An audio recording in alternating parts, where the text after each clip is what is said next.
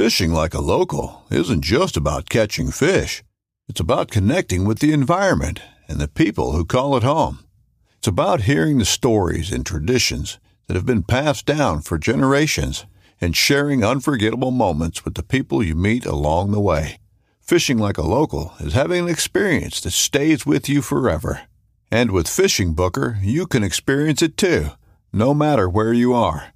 Discover your next adventure on Fishing Booker. In every pair of Tecovas boots, you can expect handmade quality, first wear comfort, and timeless Western style. Tecovas boots are always made from premium bovine and exotic leathers, and with occasional resoling, they will last a lifetime.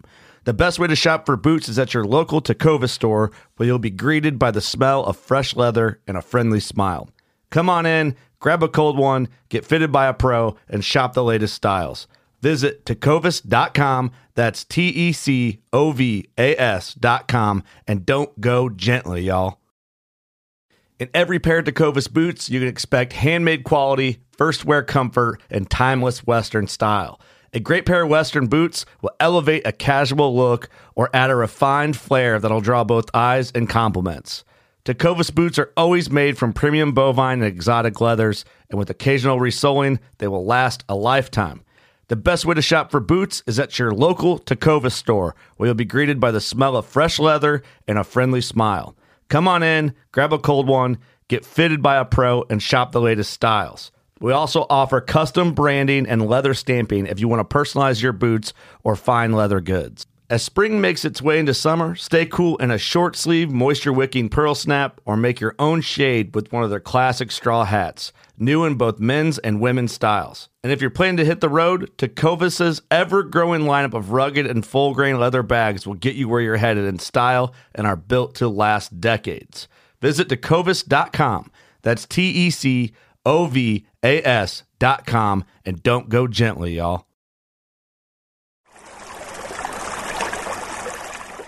So we are at Fly Vines, and we have with us Aaron Kane. Let's talk about what you do and how we can get our used fly lines to you. Rob. Thanks for the opportunity. Um, we are a company based in Missoula, Montana, and we take recycled fly line and make it into different um, fishing product accessories. We encourage um, everyone to visit our website, and we have the information. If you have old fly line laying around, you can mail it to us, and we will send you a piece of product in return as a thank you. Any does it, like what if I got Rio or scientific anglers or uh, some generic fly line? Does it matter? We take any fly line, any color. We have everything from Spey line to, to Rio to everything. So we um, will take it all. Our products, we use different um, line for different products. Our dog collars, we use the Spey line. Our bracelets and everything else, we use the the Rio and scientific angler. Did this come up to you one night like? Someone had some fly line laying around, and you just took it and made like I once used it for shoelaces on a pair of boots. You Is that know, where it came from? Um, if anyone has spent time in Craig, Montana, there's only two bars and four fly shops and not much else to do. So when you're married to an outfitter, you know, you have a lot of time of just sitting around. And it just started, we started braiding some things and the lanyard got created and then we took it from there. You want to give a plug to the outfitter? Um, well, LG, his name's Lance Gleason and he um, is the my business partner and it's 406 Outfitters. All right. Where can we find Flyvines online, social media? Sure, you can find us at um, www.flyvines, F-L-Y-V-I-N-E-S dot com. We have a Facebook page and we are on Twitter. The handle is at Flyvines. So I've got some lines I'm swapping out right now. How do I go about getting them to you? Um, on our on all of those pages, we have an address, but it is 429 South First Street West, Missoula, Montana 59801. Again, you can go on our website or on our um, Twitter or Facebook page, and if you mail them to us, then we will send you a piece of product. Fantastic. All right. Well, thanks for being on the podcast. You're welcome. You can also contact us at flyvines at hotmail.com. Hotmail. Don't ask. I just had a client with Hotmail, and I'm like, seriously? The best part about it, you know, we do have sales at flyvines.com, but everything says hotmail. It's just, I don't know. All right. I'll change it over. Don't worry. BuzzFeed should do like one of their retrospectives. That's all they do. It should be like, remember Hotmail? I know, right? So, yeah, appreciate it. Like I said, if anyone questions, contact us at flyvines at hotmail.com. All right, we're at the uh, Tacky Flybox. And we have Tim here. Let's talk about this, I would say, innovative new product. Yeah, definitely. So we uh, we were fortunate to have a lot of success through Kickstarter. That's how we got our start. So we're a brand new company, but basically, uh, we, me and a me and a friend Kai Aston had uh, begun talking about developing a new fly box just because we didn't, you know, love everything about the ones that we had, and one day came across the idea of silicone. Um, and so instead of the typical um, closed cell foam with slits, we started using um, silicone. We put some slits in the silicone, and what you find is that uh, with the silicone itself, with the slits, as you pull them out, you don't get the same memory that you get in foam. Foam wears out really quickly, it warps in, in extreme temperatures. And with the silicone and the adhesive that we've identified to use with it, you don't get any of those same issues at all. Um, so that's really uh, where where the design idea come from, and we we built it because we wanted to fish with something different, and we've identified something we really love to fish with, um, and and so far the response has been great as well, and lots of people are enjoying fishing with these. Is it self healing when you pull the fly out? Just kind of go back together? So effectively, yeah, it has it has no real memory. Um, so uh, because we have slits in the silicone, you push the fly down through, you can pull a really large fly out, um, and the slot you can watch it either if you have a lot of flies sitting next together, the slot closes immediately. If you take it out and it's by itself, it takes just a moment, but it'll close. Um, as soon as you do that, you can put in a really small, you know, a midge pattern in right behind it, and it'll hold really, really tight um, without any problems. And what size boxes? These are mostly So these small are fly? Yeah, mainly small fly. So they're designed for. We are from Utah. We fish small streams. We're trout guys, mainly uh, high country, typically. And and uh, what we what we wanted to fish with was a, a really slim design box. We really like the super slim box that's on the market, but it was just a little bit too slim. So we made ours just a little bit taller. Um, it's seven inches by three and a half inches wide. Um, it can house virtually any trout, nymph, um, almost all trout dries, even large parachute dries. It'll house without a problem. Um, and we're working on future applications for midge boxes, streamers boxes, uh, all, all the like.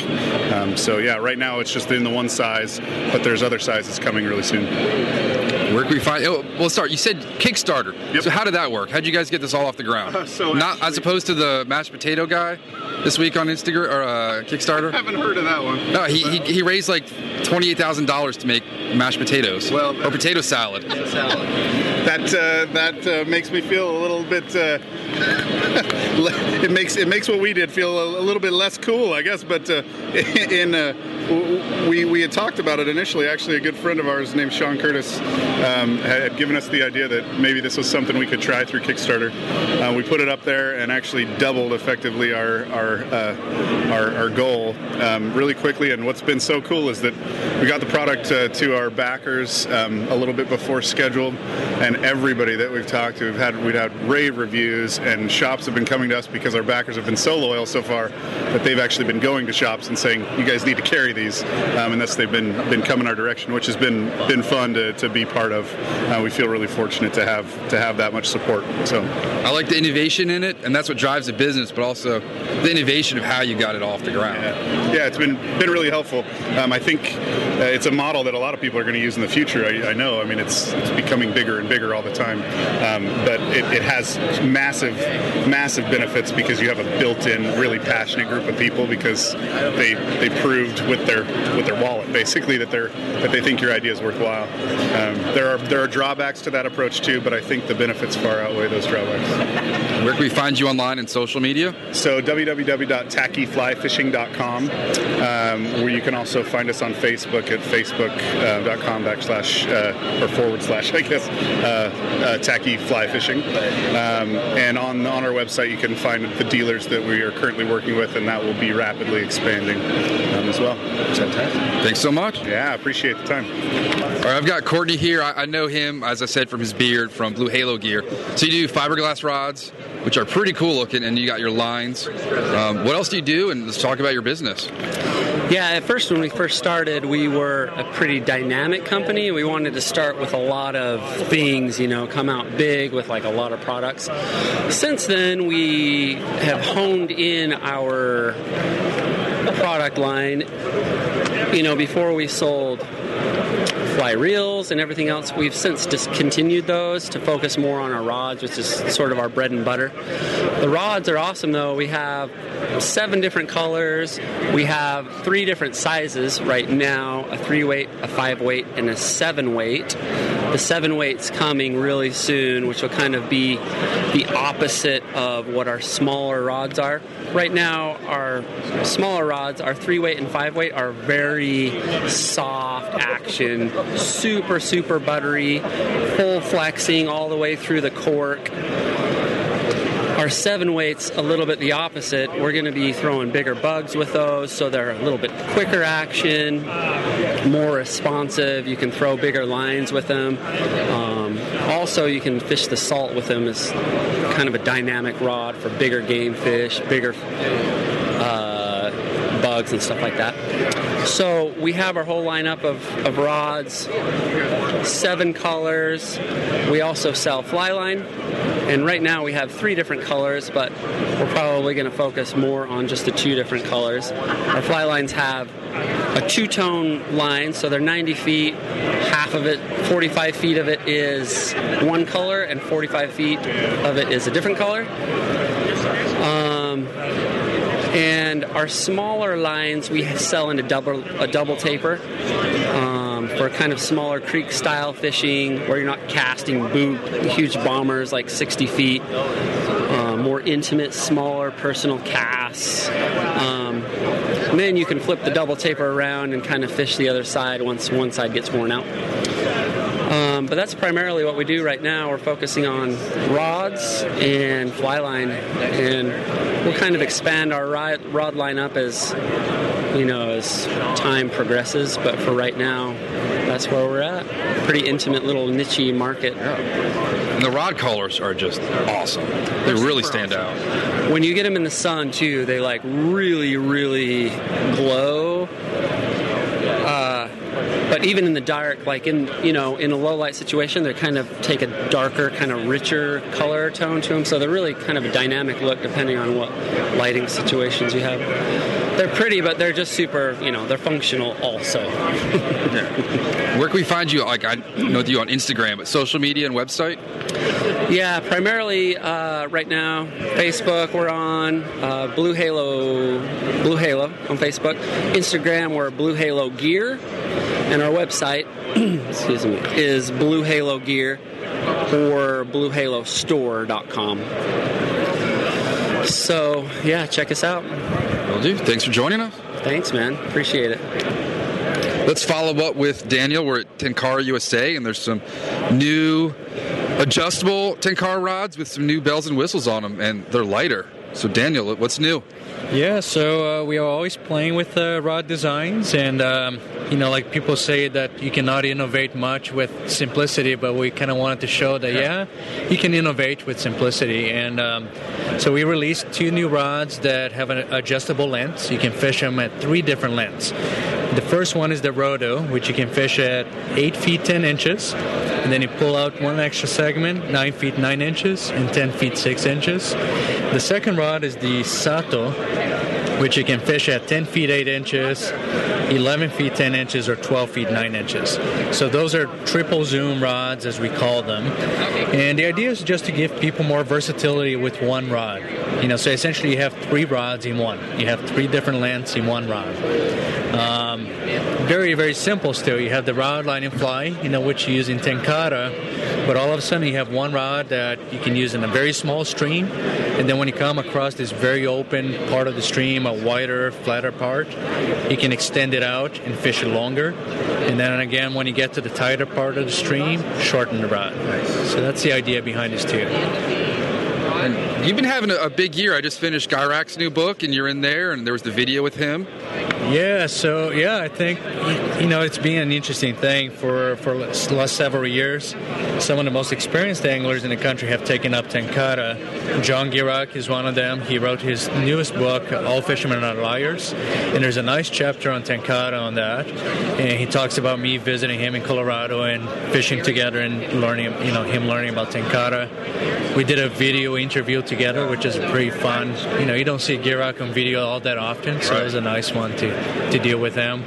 Uh, Dave Hughes just released uh, the second edition of his book, Trout from Small Streams, which is a very nice 25 page chapter on Tenkara. You know, also talking about learning Tenkara from me, which is, to me, is like the weirdest thing. You know, it's like I learned almost everything I know about fly fishing from Dave Hughes, and then he just wrote a book saying that he learned something from me. I was like, wow, that's cool. so yeah, it's it's been a good year. So is that some new ink on your forearm? No, I've just never seen you with short sleeves. You might have not seen me with short sleeves. It's not that old. It's um, I got that on my 30th birthday last year. It's a Tenkara fly. You know, You're just a young one. yeah, yeah. We'll yeah. get a picture of that for the blog. Um, do you want to go into the World Cup? No. Okay, we'll skip that.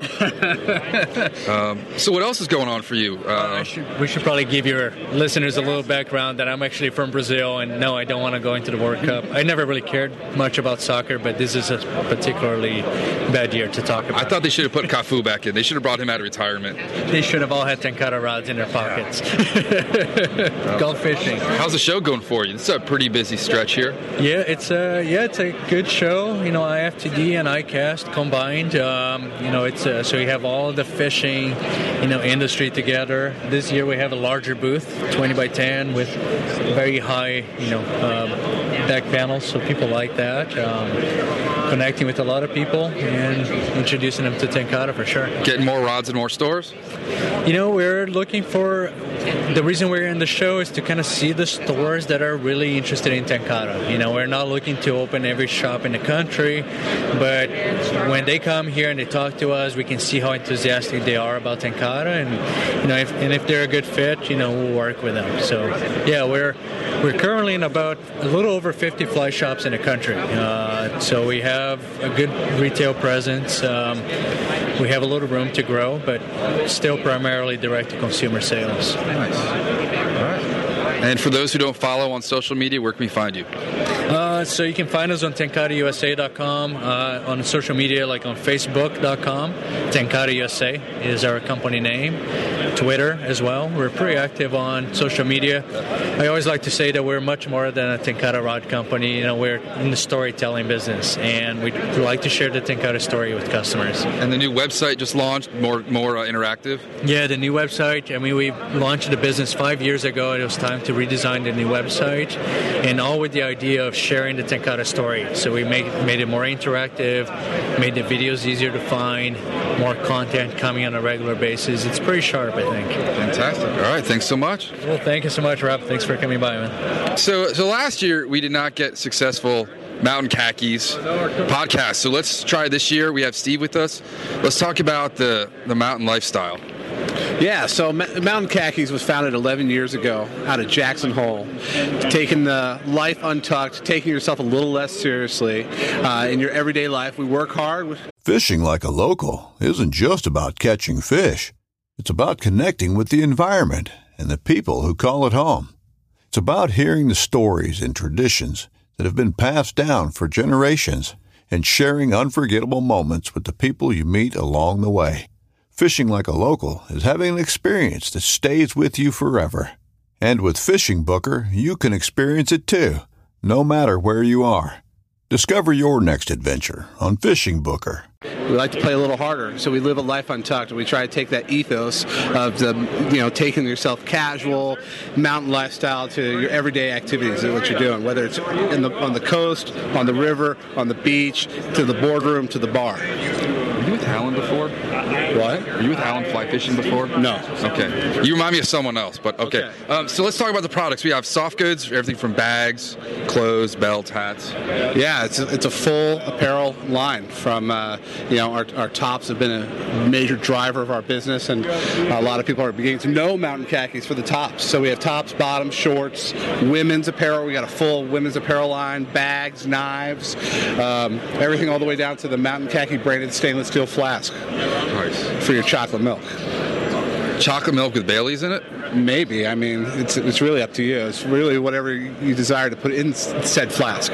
So I want to say it was your khakis that were sort of uh, I got you first notoriety. The, the like the crotch fit. And Absolutely. That's how that? That's like an engineered piece of clothing. Absolutely. It started off with three pairs of pants our original mountain pant, our Teton twill pant, and our Alpine utility pant. And it all started with a casual, everyday outdoor lifestyle apparel brand that with signature features, such as our triple needle stitching, our gusseting in our crotch that gives you some extra ballroom. Some people like to call it a hotel pant, gives you extra ballroom, bada bing.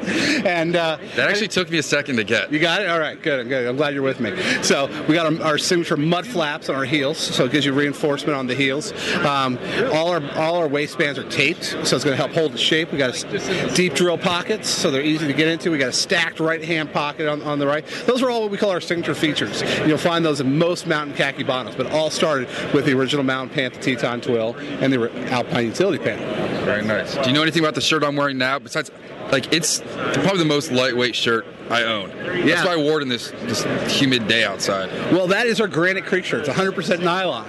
So it's going to be one of our lighter weight shirts. We actually have shirts that are lighter weight than that, but uh, it's 100% nylon, so it's going to be sun protective, lightweight, fast drying. It's got all the pockets that you're going to need for, you know, whatever your activity is in and around the water. Um, and it's, it's been a staple in our line. Second number is the length, What's new that your guys are showing off this year? Follow me over here. and that's that's your weight. So what we got here is we have our brand new skiff shirts. So it's an ultra lightweight fabric Whoa. with a four-way stretch. Exactly. That's what It's it's like um like a handkerchief you'd stuff in your fancy jacket pocket. It's like that thin. Oh yeah, but it's got a four-way stretch. It's going to give you full range of movement, full 30 UPF sun protection, vented on the top and on the back, so you can get full that cross-through ventilation. This is the ultimate in performance for in and around the water. Another thing that we're, we're pairing it with, you know, kind of pairing like a fine wine, is our cruiser shorts. And our- And those are not the Cole shorts I'm wearing. These are actually functional. Absolutely. So it's got all the Mountain Khaki signature features, but again with the stretch fabric. It's all about the stretch nowadays. So, and especially in, in, in guys' apparel, guys are le- learning something from from women's apparel.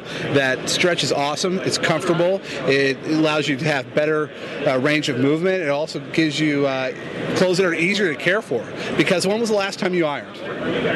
In college, when there was an ironing room across from my hall, and my, my dorm room had an ironing room Wow, across from okay. it, so I would iron. But So- yeah, since then, never. Yeah, so you know, guys guys don't iron. So anytime you put stretch into a piece of apparel, it's going to make it wrinkle resistant. So it's not going to wrinkle. So you can pick it up off the floor, you know, off, uh, and you're going to be able to pop it right on and be able to wear it and look good. Speaking of stretch, would you agree that yoga pants are the bacon of the clothing world? Uh, yes, yes, indeed, yes. Bacon is meat candy, and uh, yoga pants are eye candy. Fantastic. Um, yeah, so you get some nice colors out here. Who are the, the designers? Is it, it's all like you know employee driven? Oh, absolutely. So our, our design team is led by Noah Robertson. He is one of the co-founders of Mountain Khakis, so uh, has been around from the very beginning. And then we also have a team of three other people out of our Jackson offices there. So. Um, and then, so we got we got two two men, two male designers, two female designers that that kind of lead it all up. Where can we find you guys on social media and web? Uh, well, obviously uh, on our website, mountainkhakis.com. You can also find us uh, on Facebook, Instagram, the, whole- the whole nine. So we got a Mountain Khakis Facebook page, um, and you know, come like us on Facebook. You find all the latest, greatest deals and contests and fun ways to engage Mountain Khakis, and then come visit us online, and then also on our catalog. And I gotta appreciate you guys being on uh, Pro Guide Direct as well. Absolutely, those guys are our, those guys are our friends. We got to take take care of our people in this industry. Very cool. All right, well, thanks so much. Thanks you. We're with a man that needs no introduction. From you know, growing up Saturday morning TV, we have Flip Pallot from Walker's Cay Chronicles. How's the show going for you today? God, it's never long enough. Never ever long enough. I feel like Willy Wonka in a chocolate factory. Well, if you feel like that, imagine us talking to you. You shaped so many of us growing up. I mean, I've had you guys fooled since you were little. I used to wake up hungover in high school just early enough to watch your show. Well, Well, it was a good run. It was 16 years. So how old are you? 37. 37. Okay, so I got you when you were a young teenager.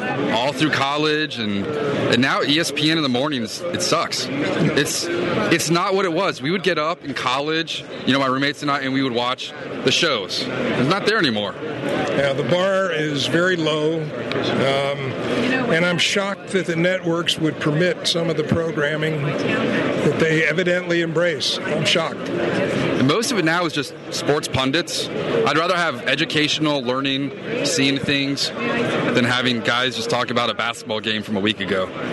Yeah, you know, I understand exactly what you're saying. Well, you never know; something good may may come along and surprise us all. And also, I fished on one of your original turquoise flats boats with Mike Carrier in Key Largo 16 years ago. Oh my goodness! Yeah, that was a that was a boat that I was building at the time called uh, Wind River Skiff, and uh, I think Mike still has that boat. I think. And so you're now with Hell, Hell's Bay.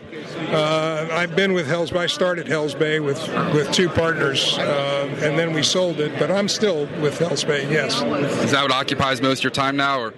No, no. I, I still do a lot of consulting for Hell's Bay, but I also consult for Yeti and TFO rods and Costa sunglasses and some destinations, and so and I do hosted trips and writing, and so I'm I'm keeping busy. Life is good. Life is very good. It sure is.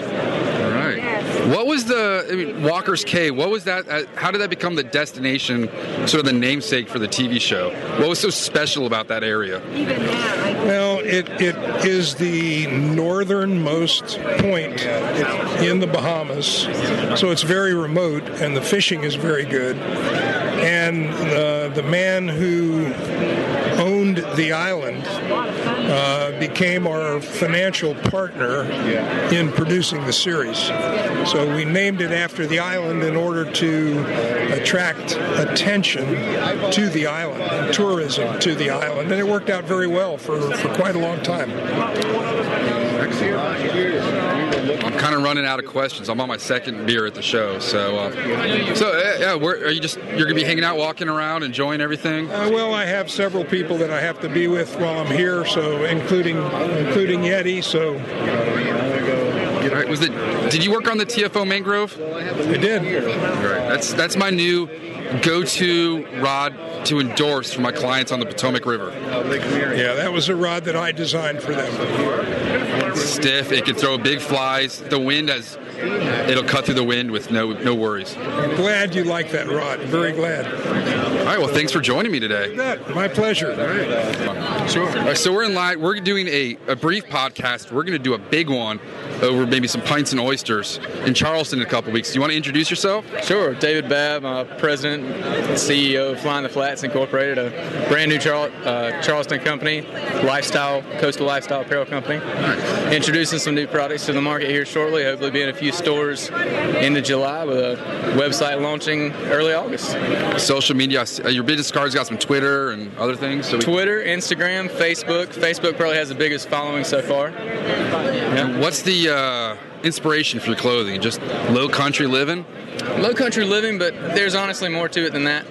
Um, I've been trying to get into dental school for about three years, and after two years of getting denied from that, I had to decide what I want to do with my life. And I've always been an avid outdoorsman and fisherman. Uh, a few years prior to this, I learned to fly fish, so I haven't done it all my life. But right from the beginning, I loved it. And moved to Charleston, started fly fishing for redfish uh, in the same places that my grandfather took me when I was young, like McClellanville, Almondie. Um, and one day, actually, the name just came to me, Flying the Flats. And it took probably a little over a year to find the right manufacturers uh, to be able to do the minimums that we wanted to do. Uh, we did everything from the ground up, choosing colors, finding fabric, outsourcing. Um, but a lot of our products now are made right here in South Carolina, and we're trying to keep a lot of stuff local. Um, we're trying to really bridge the gap between fishing and then also uh, like formal wear, because we want you to be able to go out on the water, water and have a nice day fishing, and then come back to a restaurant and be able to sit down and have a nice meal, something like that.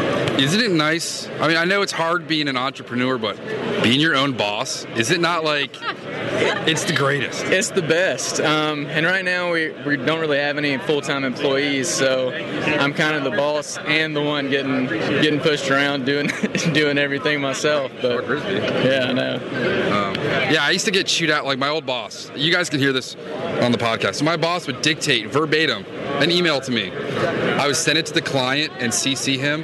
Five minutes later, I get pulled into his office. How dare you? We don't write like this at Booz Allen. And by the way, Michael Austin, I'm going to call him out.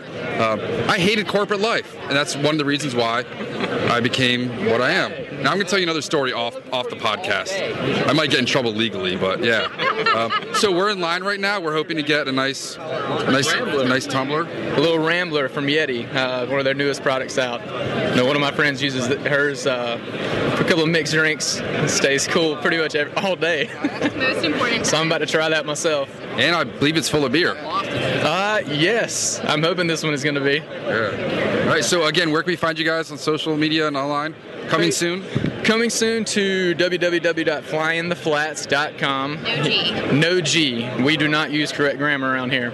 Um, Facebook, Twitter, Instagram. We may be getting a Google Plus account here shortly. But definitely check us out, the website, and some retail stores in Charleston and Sumter and Spartanburg, South Carolina.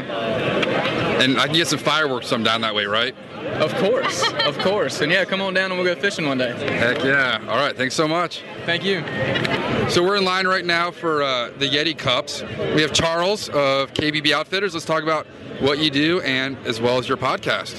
What's up, guys? So uh, my name is Charles Levi, aka Redfish Chuck. I do uh, kayak fishing radio Monday nights at 8 o'clock online, uh, kayakfishingradio.com.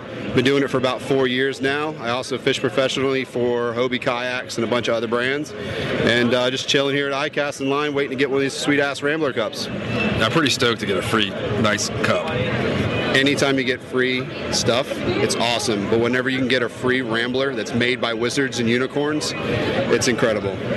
So let's talk about your podcast. What uh, no, what, what are you using to record yours? I didn't hear you, brother. One more time. When you record your podcast, what are you using? Oh, it, we go through Blog Talk Radio, so it's all it's all just done on automatically online. It's a service that we that uh, hosts our shows, and within a minute or two of hanging up our show, it goes it goes uh, straight to iTunes for download. Uh, our podcast is free. Our downloads are free on iTunes, and uh, like I say, it's really easy, real simple to listen to. We also have an integrated chat room, so if you listen live, you can also get involved with what's going on with the show, ask questions, and that kind of thing. So it's cool. Are fly anglers allowed to be involved too? Absolutely. Is there any other kind of angler?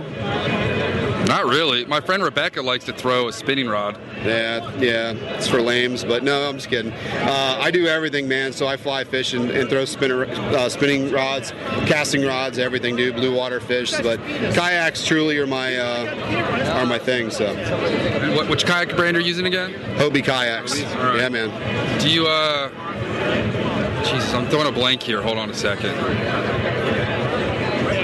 What's her name? I interviewed already. Canadian.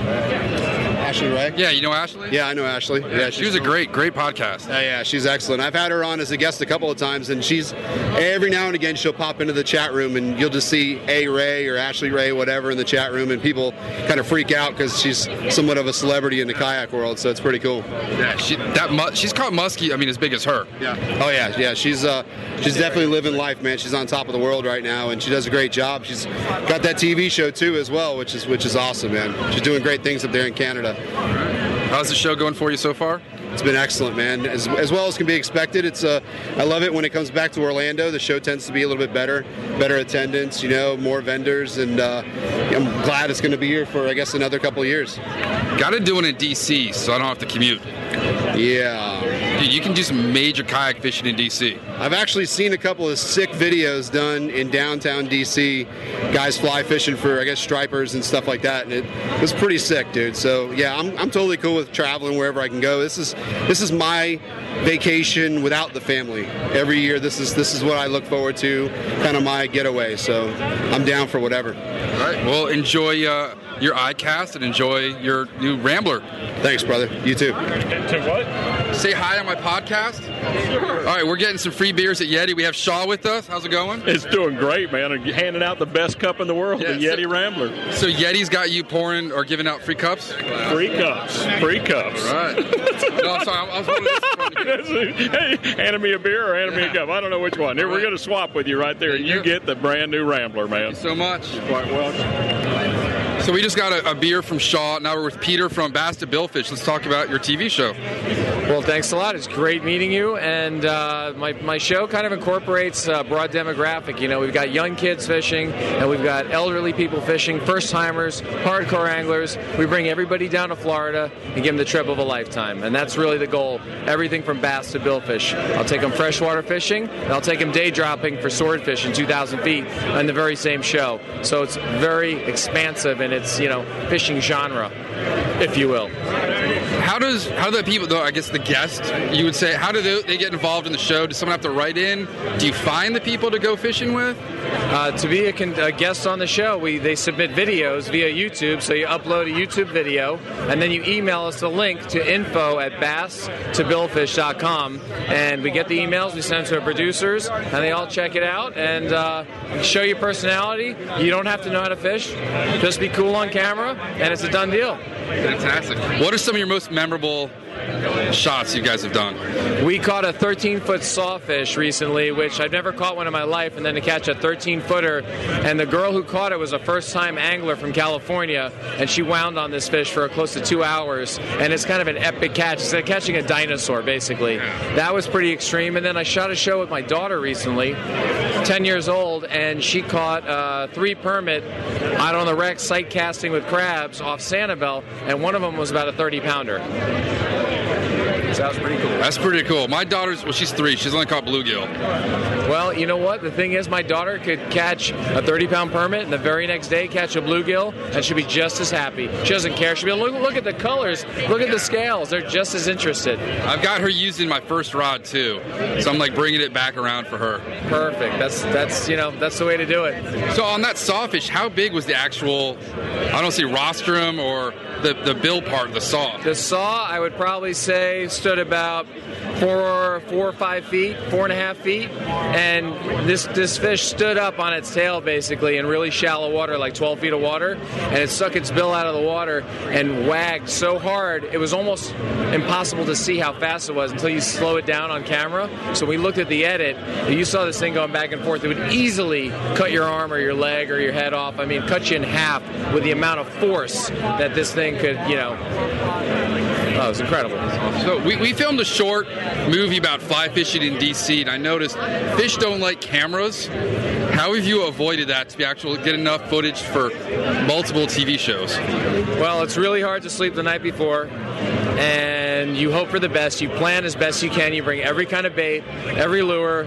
You get the best guides, and you just hope for the best. So, with planning and preparation, you know, and a lot of luck, you can make it happen. We've been fortunate to make it happen for 40 shows now or 43 shows. Um, we only film one to two days of fishing for every show. Um, so we've had we've had some good luck. There are shows that we haven't caught what we've gone after, and we didn't catch that trophy fish. But the experience for the guests was so good that it makes the show what it is, and it's about getting people outdoors, having fun, introducing people to new experiences, bringing them to Florida, the fishing capital of the world, and it's like a win-win for everybody, even though you don't catch that trophy. That sounds like a pretty rewarding job. It's a very rewarding job. I don't even care to catch fish on my own anymore. I want to put people on the fish. Watching them catch their first one is like the most special thing you can, you know, have happen. Do you guys have specific boats you go out on? Yeah, Yellowfin is my boat sponsor. Uh, I got Mercury's on the back, and then I've got Raymarine Electronics, and that's our setup from a 17 foot uh, flats boat all the way to a 42 foot Yellowfin. Those are the boats we use in the shows. I love to hear what sponsors you have too. So name names and give them shout outs. Uh, Visit Florida is the fl- uh, official tourism organization for the state, and they're one of my biggest sponsors. And we shoot all the shows in Florida. And then, of course, I've got Bass Pro Shops, Pep Boys, Mazda, Salt Life, Raymarine, Mercury, Yeti, um, Fish and Wildlife.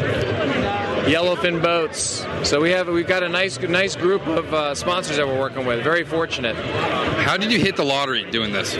It's you know the funny thing is it's not a lottery. What it is, it's actually putting your head down and going to work and marketing. There's everybody in here is a good fisherman. Everyone there's a lot of pros in here, and I don't sell myself as a pro. I am a pro bill fisherman. I catch sailfish. I've done that my whole life, competing in tournaments. We've won close to four million dollars in sailfish tournaments. But all these fishing shows are about marketing.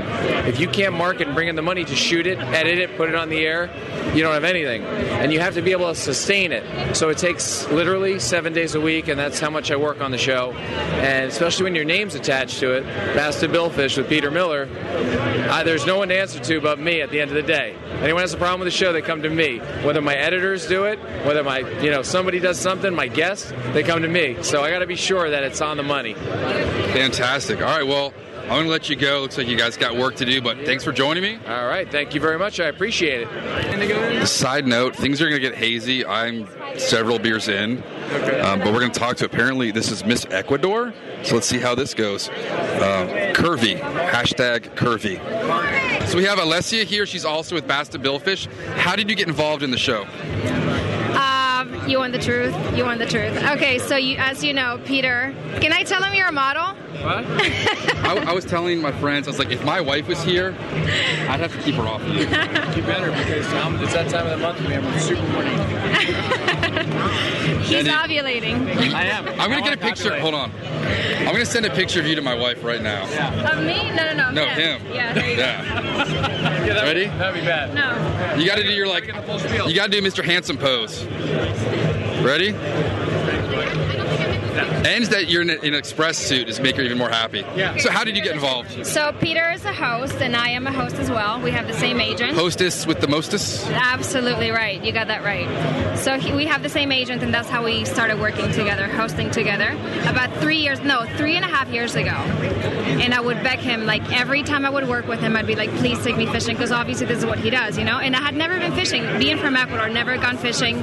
Living in the Carolinas. All for that 10 cold years. upwelling water on the coast, all the Amazonian, all the Andes runoff. Isn't that I, I could go off in Ecuador. Isn't that I, I know a lot. Yeah. I know. So I never went fishing in Ecuador, never went fishing in the Carolinas after living there for 10 years. So when I started working with him, I was like, please, you got to take me fishing. For, for three years, he never did. So finally, when Mikey came on board, Mikey is uh, Peter's assistant. I just back this. Badge. Um, Flip your badge we, Your badge. I can't read it. we finally went shark fishing for the first time. And then we went tarpon fishing in the Keys. Where did we go? Bahia Honda. Bahia Honda. My wife broke my Nikon at Bahia Honda. Oh no. Nikon? She dropped my Nikon there. That's bad. It's beautiful down that white sand. and it was perfect. It was perfect conditions. It was perfect weather, perfect time of the year to go tarpon fishing, and it was my my first time really fishing. And I did not know what to expect and what like what it was gonna be like. The fight that they put up, it was incredible, crazy. I couldn't hold on to the thing for like longer than three minutes. I was like, no. I mean, I did okay for like the first two minutes. Your forearms, it's different muscle memory. Your forearms start burning. There's some guns. Here, hold on a second. You can listen to them. Pow pow. So yeah, so um, tarpon fishing was awesome, and that was really my first time fishing. So it was good. It was a good experience. I've only hooked one tarpon and it broke me off, But How many did we catch? We went four for seven. four for seven. Yeah. Good odds. Seven up to 140 pounds. It's cool. I remember when I used to weigh 100. That was the good old days of 140. Yeah. That's never going to happen again. No, me neither. There goes Dan. Do you know Daniel? No, He's a good guy. I don't know Daniel. Yeah, so you get to travel all over Florida and you get to fish. Well, that's the I premise of the show. Yeah. We're sponsored by Visit Florida, so we feature different areas around the state. I might have to submit my own YouTube video for you guys. I think you need to. I can show my guns, you know. My wife will be. My wife wants. She's, she's gonna be like, "Oh, Peter needs some sunscreen. Let me rub it on his back. His pecs need it too." He rubs it on for him. That's where that's where Mikey's are for. Okay, so a Galapagos story. Tell me. 93, we're in the Galapagos, and a, a very beautiful male frigate bird. Um, I'm, we're gonna use profanity now. It shit all over my friend, um, my friend's back, and uh, and Dorothy on the boat was like, Oh, Steven, you have sunscreen on your back that nobody rubbed in. And she rubbed frigate bird guano all over him. That is terrible. That's like the worst thing I've ever heard. Just getting shit rubbed all over your back. Oh my god, shit back. I need to tell. I've got to remind her that on Facebook. shit back. Shit back. So, do you have your own social media sites where we can follow your adventures? I do. It's uh, which one do you want? Actually, they're all the same. Throw them all out there. They're all the same. Twitter and Instagram is at Alessia Andrade, but I'm gonna spell it out for you since that was uh, that was in my sexy accent. We might have some gringos out there. Yeah, so. right. So it's at A L E S S I A A N D R A D E. Alessia Andrade. Fantastic. Yeah. Um, so, have you been back to the homeland? Uh, yeah, at least once a year I try to go. One of the weirder things I noticed down there, there was a, a Hooters There was? in, in Quito, and I was wondering if it's like little Quechua women with black hats on serving You know wings. about Quechua? I used to know. I could almost speak Quechua back in the day. I was down there for a month, so I picked a lot up. That's impressive. That's good. Do you like tree tomatoes? Whether you're just looking to stay warm during a hunt or need maximum concealment, the clothing you wear can make or break a hunt. At MidwayUSA.com, we understand hunting clothing has come a long way with more meticulously crafted camo patterns, advanced scent control technologies, and weatherproof options to withstand the elements. Hunters have to wait until their favorite season, but shouldn't wait on gear, which is why Midway USA offers super fast shipping. When you're ready for your next system, log on to MidwayUSA.com. The uh, Tree. Oh my God! Yeah. Really? Yeah. The the tomatoes that the, the ones that look like um like tears almost. They're, they're so vile. Oh my God! You're crazy. I love them. They're like almost my favorite fruit. I make ceviche out of them. I make juices. I eat them raw. Dios Are we mío. talking about the same tomato? The uh, Ecuadorian tree tomato. Right. I gotta I gotta make you some of my of my specialties, and you'll like them. All right. I don't eat seafood or fish or anything. I can make you a juice. Okay. Yeah. That'll work. You and your wife. Yeah. She'll like that. That's why we're going to Charleston. She wants seafood. So where would you suggest we go in Charleston? I don't. I was just asking your friend about Charleston. Oh, I don't never really been? know, but he said the uh, indigo. I think so. I don't know. My wife. I don't know anything about. The indigo. I think just want indigo. biscuits, grits, and I'm gonna eat oysters. You gotta get shrimp and grits. I'm, I, I don't eat seafood. Well, I eat oysters, not shrimps. Yeah. And have your wife eat the shrimp. I'm gonna punish some oysters down there too. go. I love oysters. All right. So where again can we find Bass to Billfish? Uh, where can you find Bass to Billfish on NBC Sports every Has- Saturday? Has there been like an awful place you've been to where the fishing was just deplorable? I've only been fishing twice, so you've been fishing twice and you jumped seven tarpon. I mean, I we all collectively did. I You've been fishing once and jumped a tarpon. right two That's rather criminal. right. I know. It's pretty impressive. Did you see my guns? Yeah, I saw them. We got them on on audio. Now you gotta get. We'll get, we'll get a picture of them for the blog too. Sounds good. Sounds All good. right. Thank you so much. Thank you. Gracias. Update. I've been standing next to Larry Dahlberg. He's talking to some people for like 40 minutes, but it's a good get, so let's see how it goes. Right now, he's got a TV show on Saturday mornings. You want to talk about where we can find you and what you do? It's Into the Blue. We're on Destination America, NBC Sports, Fox Sports, and uh, Sportsman's Channel. How'd you hit the lottery and get a TV show? Uh, a lot of hard work fishing my whole life. What do you mostly fish? What's what's your favorite species? Uh, uh, sailfish, any bill, any billfish, but sailfish in particular in South Florida. Catching them with kites, trolling them, However- whatever it takes to catch them. That's like someone saying, "Oh, I only date six foot Swedish blonde bikini models. You models." asked me what my favorite fish was. I told you. I, I catch them all. Trust me. I have a charter boat business at Hawks Resort. At, uh, It says Oklahoma. That's our sponsor, Navico. Oh, okay. One of our uh, electronic sponsors. Okay. Yeah, we uh, we're, we uh, represented by Yellowfin Yachts, Simrad, Under Armour, Yeti, and several others. Now, I wish Under Armour, if you're listening, they don't do pro deals for guides. It's a little upsetting. I want to get yoga pants for my wife. Well, you uh, UnderArmour.com. that's the best way. That's how I get it too. they send me stuff to film with, and other than that, that's the way it goes. They're they're pretty big. What's the least favorite fish you've caught? For me, needlefish. There is no I despise. I don't. All right, the catfish. When they get stuck in my net, that's that's that's annoying. Yeah, their fins are They get And you might as well throw the net away when you when you make a bad throw on mullet and come up with nothing but catfish. uh, worst place you've ever fished? For me, Martha's Vineyard. There's nothing there. Oh, every place I've ever fished, I caught something. So if it's, if it's blue, we catch it. Midas touch. All right.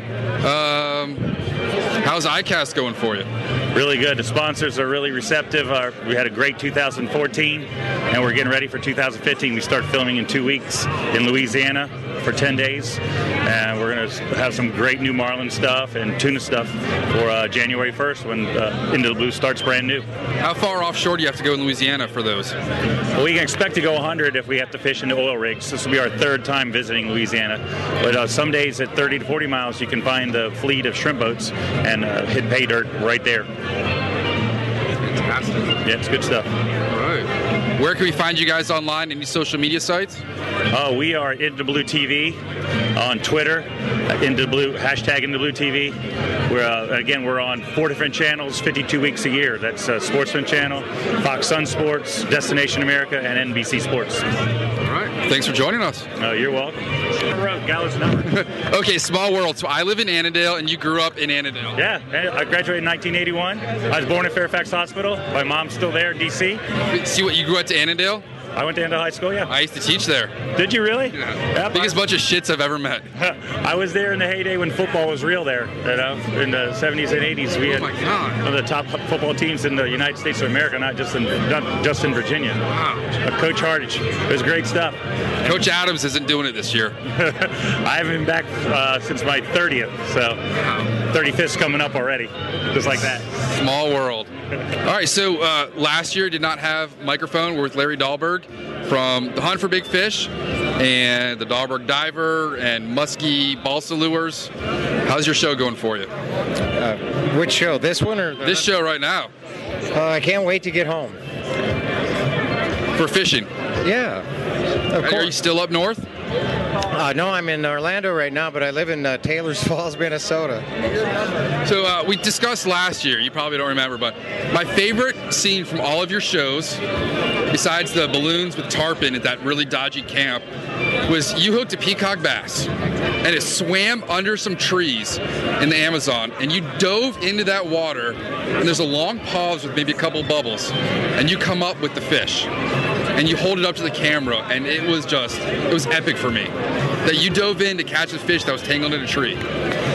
Here's what the deal was. Uh, I used to, I'd hire a cameraman by the show, okay, and we'd go on a on a on a trip, and oh, thank you. We'd go on a trip, and and he would get paid by the piece. If he misses a key shot, he doesn't get paid. If I screw up, he still gets paid. And I needed an extra show, and I wanted to do a fly show, and I knew I had a three or four hours left to fish. And one morning, that's all we've got left. And I knew one place where there was a big fish that I knew I could catch. I went there, it bit. And uh, when you hook a peacock with a small boat, it pulls the boat. You don't you don't pull the fish to the boat. You pull the boat to the fish because they're lightweight boats. So it gets caught under the tree. I need this fish, so I dove down and got it. Now, when did your show go from the five minute segment at the end of the shows to like having your own show and now the full full length episodes? When I, I was on ESPN for many years, and uh, well, I did short segments. Uh, then when I switched to the Outdoor Life Network, and then later became Versus, and now it's NBC, and uh, that's when I switched. So when like, you would travel to Africa and you catch Nile perch, did the rest of the footage go somewhere, or is it just all cut down to a five minute segment?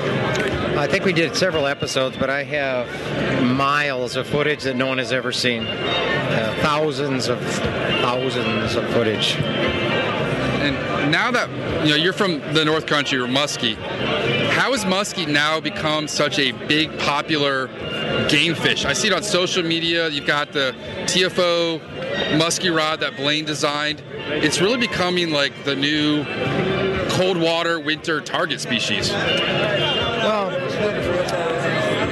I've been catching muskies on flies since I was a teenager.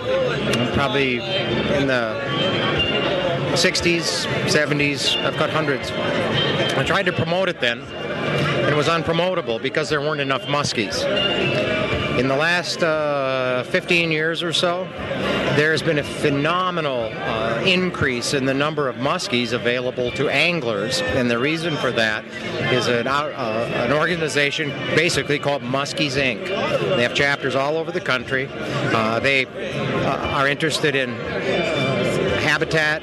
They are interested in putting muskies where they would survive and do well. Uh, many of our large predators got knocked off early and, and they never come back. You need to re- reintroduce a large predator to the systems. And uh, for example, in Minnesota, we had a half a dozen, handful maybe, of lakes that had indigenous muskies. Now we have dozens and dozens. And unlike in the past, where people used to kill them all, now there's probably 98, 99% live release. And so we have way more muskies than we have ever had. We have better equipment we've ever had. We've got more big muskies than we've ever had. And so it only stands to reason. Fishermen fish for what's available. And muskies are really fun. Make your heart beat faster. I fished for them once. I, had, I spent hundred dollars on terminal tackle, and I was like, and it was it was awful. But I'm gonna try again for them. Um, so you're Dahlberg diver. Can you discuss how you came about developing that, trials and errors, and why it's now one of the favorite lightweight largemouth flies? There was a, a lure, a muskie lure made years ago called a Suick. It was invented by an old dude named Frank Suick. And it uh, has a funny bent tail, and when you jerk it, it dives, stop, rises back up. And was lethal on muskies. And I wanted to, I had this big largemouth I was trying to catch, and uh, it would follow my poppers, but he wouldn't bite. And what I was trying to do is, I was trying to create a fly that would uh, go below the, when a fish comes up on it, I wanted it to go below his line of vision. And I, I used to build kites and airplanes and all that stuff as a kid. I was really into that kind of thing and tying flies and making lures and blah, blah. And so I wanted to come up with a design that I could cast that I could also make dive. And I tried all sorts of things. And I finally came up with the collar, the diving collar, which allows the fly to flow right side up. And it is also flexible enough so it's self adjusting. So when you cast it, it bends down so you can make it'll cast easily. And in the water, as you accelerate it, it will adjust itself so it doesn't track off. And anyway, I boom boom in my dock. I was a uh, I I was guiding smallmouth when I was 11 years old. I had a full time job. Might get run over here. And I lived on a on a on a, on a lake, and uh, I was probably I don't know, it was 16, 17 years old, and I had figured out this fly, and I just worked on my dock. So I quick jumped in my boat and I went over to this big largemouth I was after. I made a cast. Bloop bloop bloop. He followed it. I gave it a strip. Bloop, bloop, bloop, under the water. Boom. He hit it. The first fish I caught on it was a six pound, eight ounce largemouth. And then I had to jump in my car and hurry up and get up to uh, this river where I guided smallmouth, and I had the president of 3M with me. And uh, the water was very high, conditions were difficult, and uh, we and I gave his friend a fly, not a diver, but one uh, with a. It's before anybody knew what Flashabou was, and I had these streamers. I gave his buddy one, and his buddy catches a great big smallmouth, and now it's like, oh crap, I got to go get this guy a fish, and I had to pole him up this tributary because I knew there was a bunch of them up there, and I get him pole him a mile and a half up this body of water, fishing in this eddy, and there's no fish. So I said, here, tie this thing on. And he looks at it. It's this goofy looking head with a bunch of Flashabou out the back. And he says, What the hell is this stupid looking thing? I said, Just put it on. And I had tied it on an Aberdeen hook. That's all I had. It was a fairly light Aberdeen hook. And this guy was a crummy uh, caster, and he had a 10 weight, so he had a lot of slack in his line when it landed all the time. And anyway, he throws it out. He's got slack. Current catches the, the line. The fly goes, wow! A smallmouth hits it. He jerks. Fly goes flying out of the fish's mouth and lands on the wrong side of the boat. And then he spins around in his chair to retrieve his line, and the fly catches current, goes bam, and another one hits it, and he catches it. And he turned to me and he says, Lair, I think you got something here. But the funny part of this, five days ago, I was fishing, the water was really, really high, like it was back 35, 40 years ago in this place. I decided to take my buddy, he's got MS, he's a friend of mine, and I'd like to fish with him up to this place because the water levels were the same crazy high. I made three casts in the same place, and I caught the largest smallmouth bass I have ever seen in my life. Looks like we're going to see a picture of it.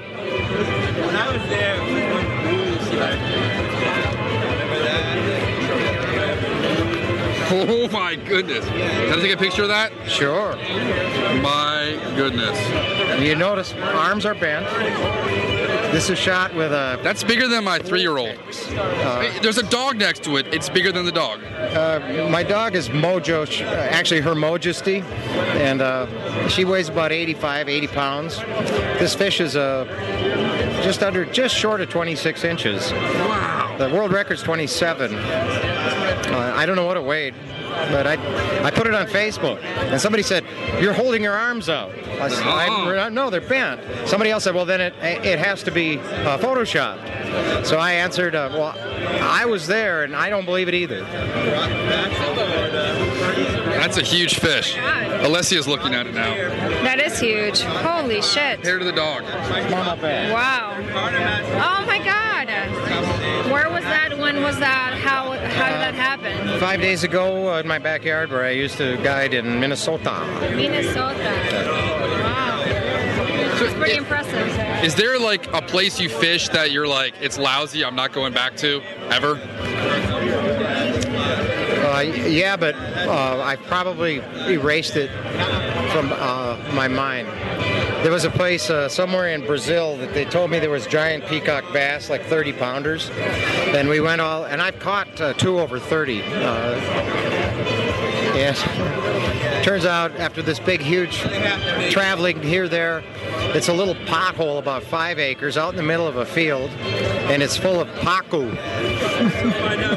there were no peacocks in it. Those are the ones that'll eat your gonads, right? Pacu, nah, they eat nuts that fall off the trees. But They've bitten people. They've been like their pets. Like one was dumped in a pond in New Jersey and bit a guy's testicles. Well, yeah, they eat nuts that fall off of trees. That's what they do. Because I've seen them like dumped in reservoirs and stuff in the states. Yeah, you can attract them. You take your, your index finger and go bloop, bloop, bloop, bloop, bloop on the surface. Uh, you can. They'll come up and think it's a nut. So how did you get into the whole TV production? Like a knuckleball headed toward home plate, taking the path of least resistance. I never planned to do it. I've got a, a bachelor of science degree with a, a, a major in creative writing. I have a BS degree in English. And I fished all my life. And uh, most writers can't fish, and most fishermen can't write. And so it was a just seemed like a good combination.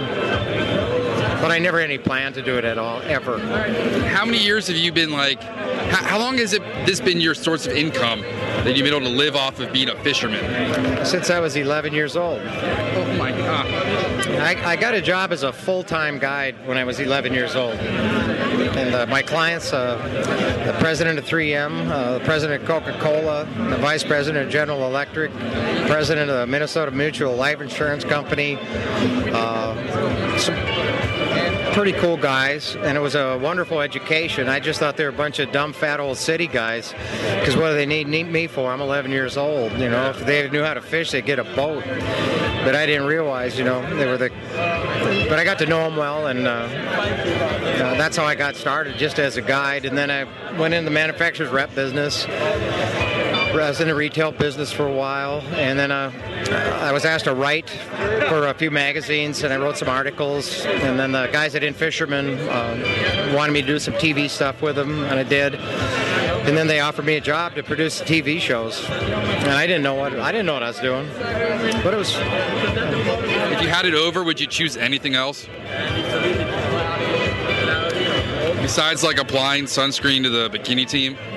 No. Uh, the only thing I do differently, uh, I uh, I've got uh, some inventions, and uh, one of them, the best invention I ever had was a blank through offset fishing rod handle, which later became like the Berkley lightning rod and all that. And it made bass rods be three or four ounces instead of eight or ten or twelve. And I patented this, but I didn't have mon- money to uh, defend the patent. I was in my early twenties. Patent trolls. And uh, we got we got hosed, and in the first year there was eighty or ninety million dollars worth of infringing product. And the only thing I wish I'd done differently is gone to some of the people that I that I knew that could have helped me out to defend this patent. All I had hoped was, well, at least maybe I'll get credit for it, and I never even really got credit. But if you go search the patents, you'll see my name. And are you here with Shimano right now? No, uh, Shimano threw me away because I'm no longer significant, I guess. How dare they? Uh, they just went in a different direction. So just networking here, seeing everybody. My question is, if everyone in the industry is here, is there somebody in the bunker in the Greenbrier in West Virginia, like during the State of the Union address? Like, what happens if this place goes up in flames? There's no one left in the industry. I don't think anyone would miss us. Um, social media, websites, where can we find out more about you?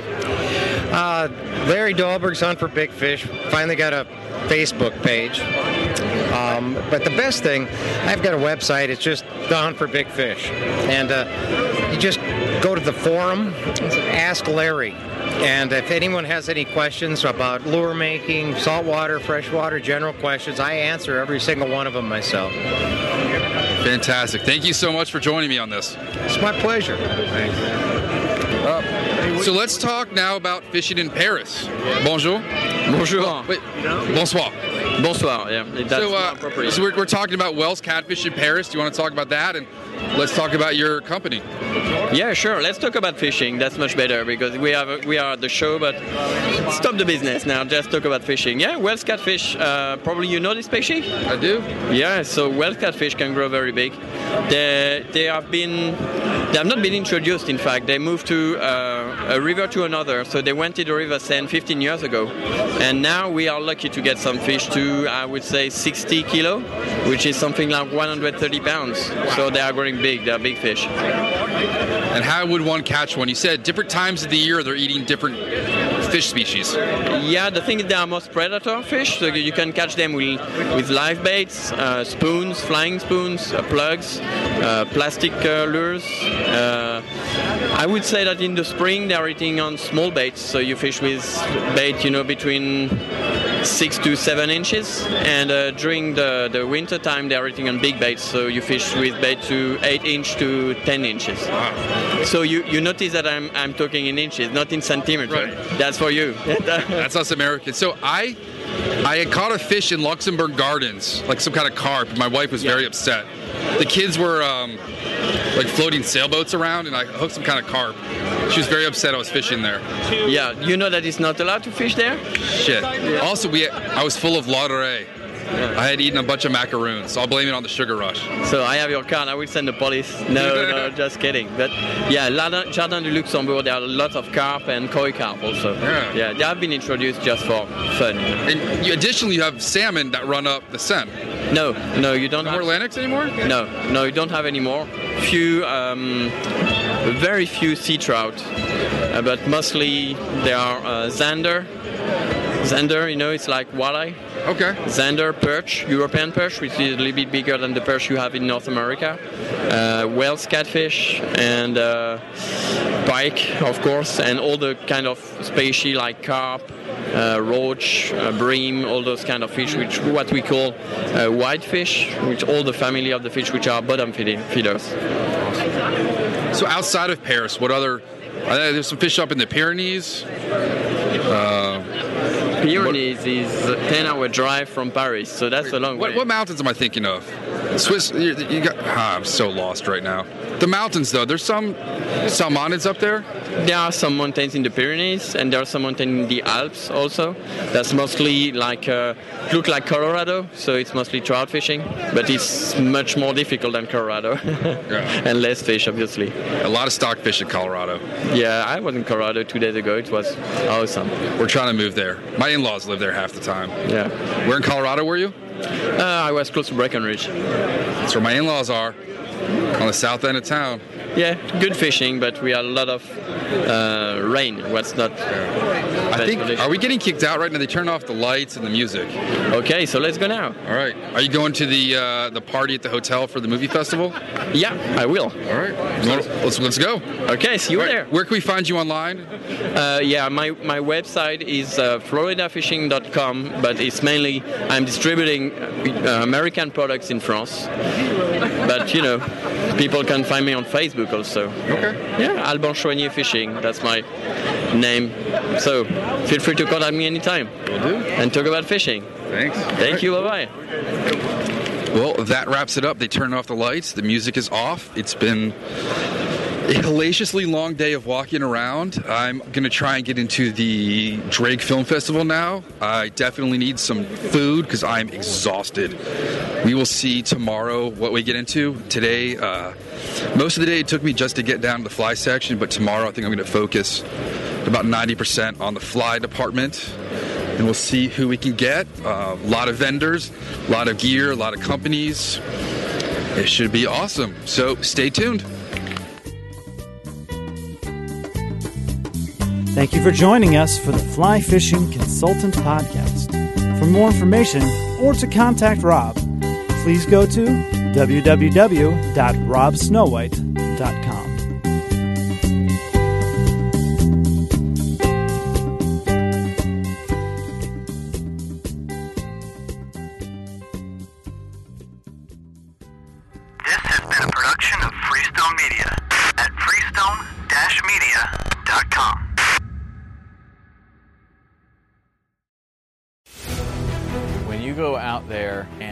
and the fish are where you think they are, any one of these casts could be the bite. It's the most exciting fishing that I know, right here at Hawks Cay.